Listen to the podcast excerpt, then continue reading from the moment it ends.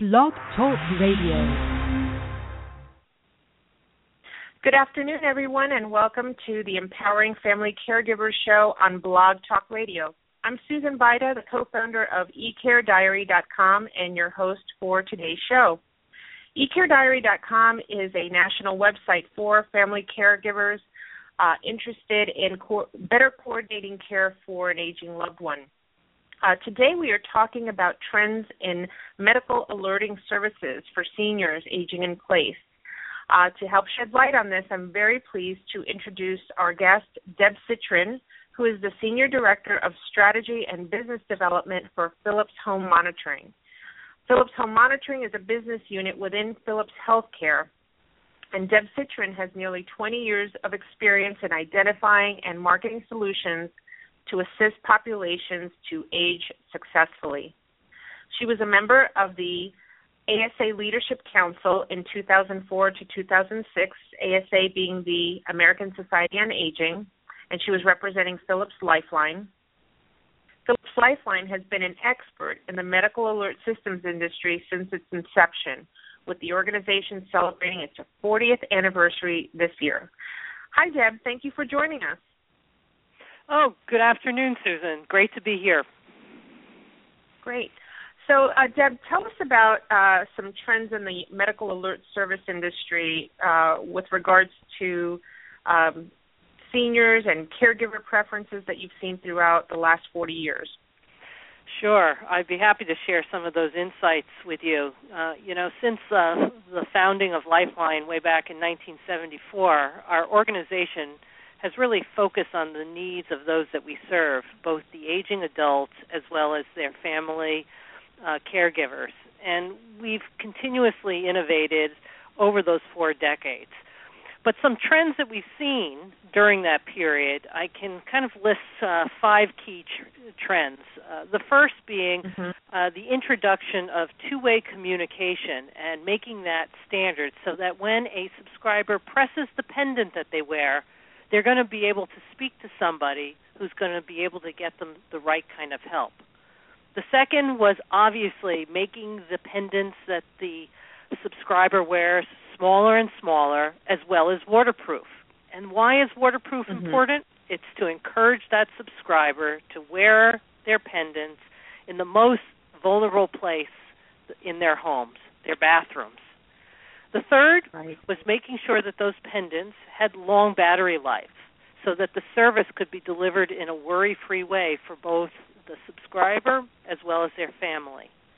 The fourth was an innovation about four years ago with the introduction of automated fall detection.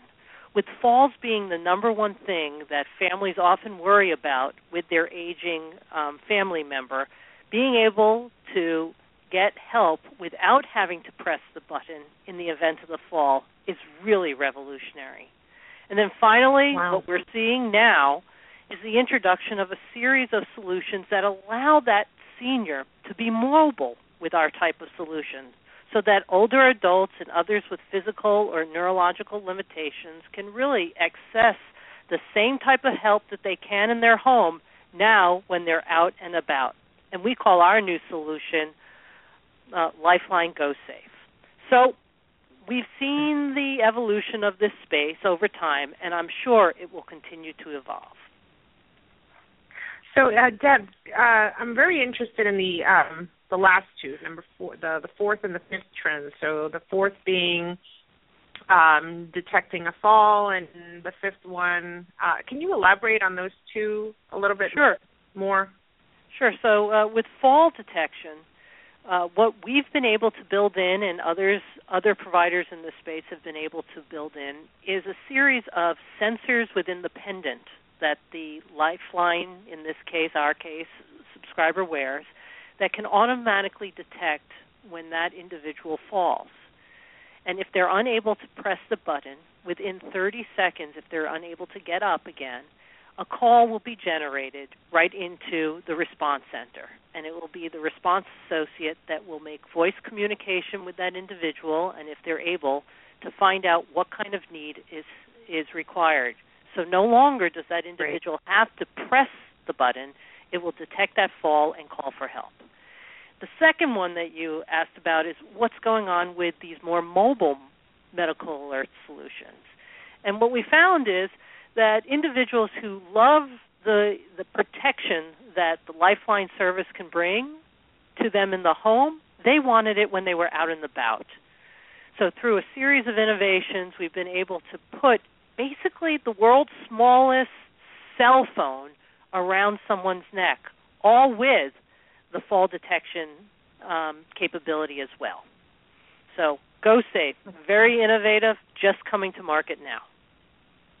That's incredible. And uh, uh, so this is just these last two um, trends are just in the last four years. You're saying? That's correct.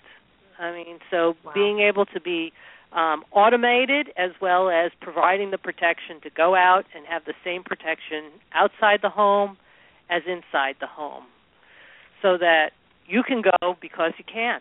That's kind of what we're trying to say to individuals: go because you can. Wow. Now, um, how would you say? Uh, I mean, this is a um, an incredible, I think, uh, leap in terms of what was available ten years ago. Are you finding um, a lot of seniors and families uh, receptive to this? Because I think you know, um, being in the uh, you know, being a layperson myself and and having had um, an aging parent who who actually wore one of these medical alert devices, um, it didn't operate the way uh, that you're describing the way new technologies are operating now. So, are you finding that um, seniors and their families are are very uh, receptive to this? Um, yeah. Um, well, how, how I, are you seeing I, consumer? I guess consumer attitudes are how are they changing?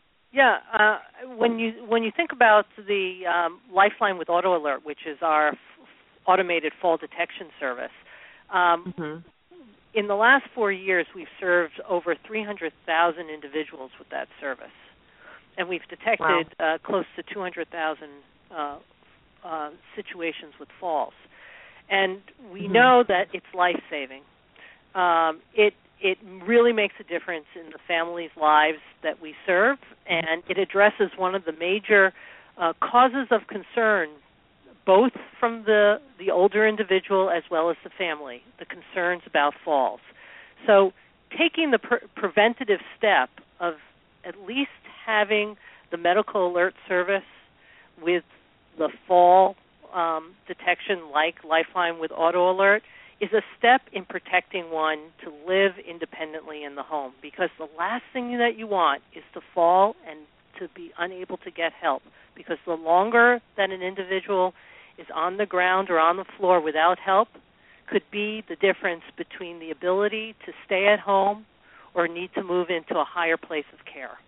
So it's right. being nicely adopted. We're excited by uh, the enthusiasm that we get when people call to learn about our service. And when given a choice, today we're finding about 50% of people calling in today will make the choice to get Lifeline with Auto Alert. On the more mobile solution, uh, since we're so early in um, being in market at this moment in time, it's hard for me mm-hmm. to give you the same kind of statistics that I gave you with our experience with the Lifeline with Auto Alert. But mm-hmm. as did the research to try to understand what the needs are for those individuals that we serve, both the older adults plus their caregivers. We knew they wanted to have the freedom to be mobile, but the protection that the Lifeline service can provide. So we're confident that we're we found a sweet spot. We've incorporated the right kind of locational technologies, which will ensure that when somebody presses the button, we'll use six different locational technologies to find them. It's not just GPS like we have in our cell phones today. Mhm. So um, when when seniors or their their caregivers, their their family members are are looking for a medical alert service, what what are they what should they be looking for specifically? Yeah, I mean it's when we think about medical alert services, we have to remember that oftentimes the the the senior, the last thing they really want is to wear a service uh, that pendant. But it can be really the difference between being able to stay in their home and not being able to stay at home. And right. the primary thing is to make sure that the medical alert service has a number of things. So when shopping for the medical alert service, ask about fall detection for the very reasons that I spoke about before. Mm-hmm. They should be able to have a service that automatically will access help without the user having to push the button. If a senior falls or they become disoriented or immobilized or knocked unconscious and are unable to call mm-hmm. for help, having that additional feature will be uh, important. So ask about whether or not there is fall detection as an option.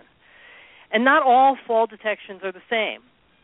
Um, knowing that you've got, um, like we have with with Lifeline, with over 300,000 subscribers, having used it since 2010, is proof that we have a solution that works. The second thing yeah. is to make sure that the response center is always available because so much of this service is about getting help when you need it and knowing that 24 hours a day, 7 days a week, you're going to be staffed, you're going to be supported with individuals that have been meticulously trained to provide the care to that senior. The next mm-hmm. one is to make sure that the service that you're looking at has recommendations from healthcare professionals. Ask the question is the service, is the equipment FDA approved? The third area is to ask about the reliability of the equipment. Does it self check? Does it make sure that when that button is pressed, the call will go through? And then the last one, look for services that don't have the requirement of needing to have long contracts. You should look for a service provider that's willing to to give you service at a month to month basis. I hope that answers that mm-hmm. question. Yes, no, that's that's pretty clear. And um, out of curiosity, I mean, uh, what are we talking about in terms of uh, cost to the senior or the family caregiver for these services? Uh, is there a range um, that you could share? Sure, sure. There's there's definitely a range, as in any other uh, market when there's options. Um, you know, the service can for the basic service without features like auto alert, you can have a service for around thirty dollars. Uh, with mm-hmm. a fall detection type service, it could be um, about 40. And then when you go into the more mobile solutions, it depends on whether or not you're purchasing part of the hardware or it's a total package of hardware and services. But on average, think about somewhere between thirty and fifty dollars per month. Mm-hmm. Okay. Well, thank you for sharing that. Um, and uh, I guess uh, one of the other questions I had was, uh, what what are some other important things caregivers should keep in mind when it comes to uh, taking care of their parents or other seniors when they do have these type of devices? I mean, so uh, I, I guess uh, just to rephrase that, um, should they? I mean, they should probably always have their phones on them or be attuned to, I guess, uh, perhaps getting a message from one of these medical alert services. Yeah, so you're asking about what the caregiver should attend to um, um, yes. when one of their loved ones might have the Lifeline service. Yeah, I mean mm-hmm. the the the way um, the services work is that if the subscriber needs help. Um, the the response center, the the response associate will call a family member or a neighbor who's listed in kind of the uh, information about the subscriber. So there are a series of individuals that can be called to assist the subscriber when when needed, and that information is provided by the family. So having a cell phone or if you're away calling into the service provider and saying, "Listen, um, we're out of town.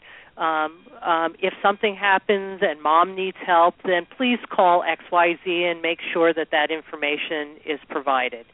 Um, so, right. being able to be um, in contact is important, but remember, with with the Lifeline service or others, there's always the ability to call to emergency service personnel in the community. The most important thing is to make sure the parent is wearing the pendant. You can't have yeah. the protection of this type of service unless they're they're wearing the pendant. So as a caregiver, ensuring them that the important thing is to have that pendant on 24 hours a day, 7 days a week is critical. Right.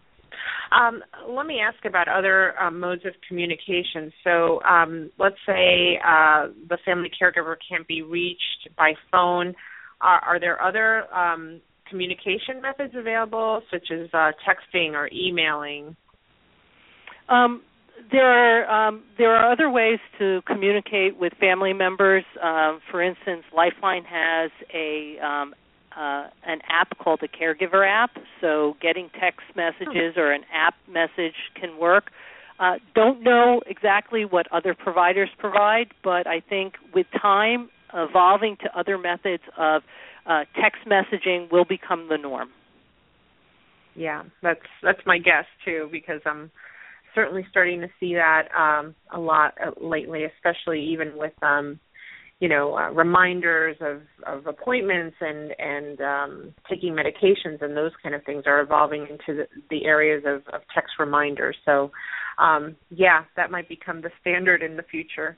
Uh that that's a question i have uh, for you about the future. What what do you and what other changes do you anticipate seeing for the future? What what uh what trends do you foresee beyond the ones that have just uh taken place in the last uh four you know 40 years yeah, I think there are going to be a number of things that are happening. Uh, the first thing we have to realize is that ultimately the consumer will uh, continue to change. Um, the the baby boomers are going to really change the dynamic of the types of services that they're going to ask for that are about keeping them safe um, and keeping them healthy.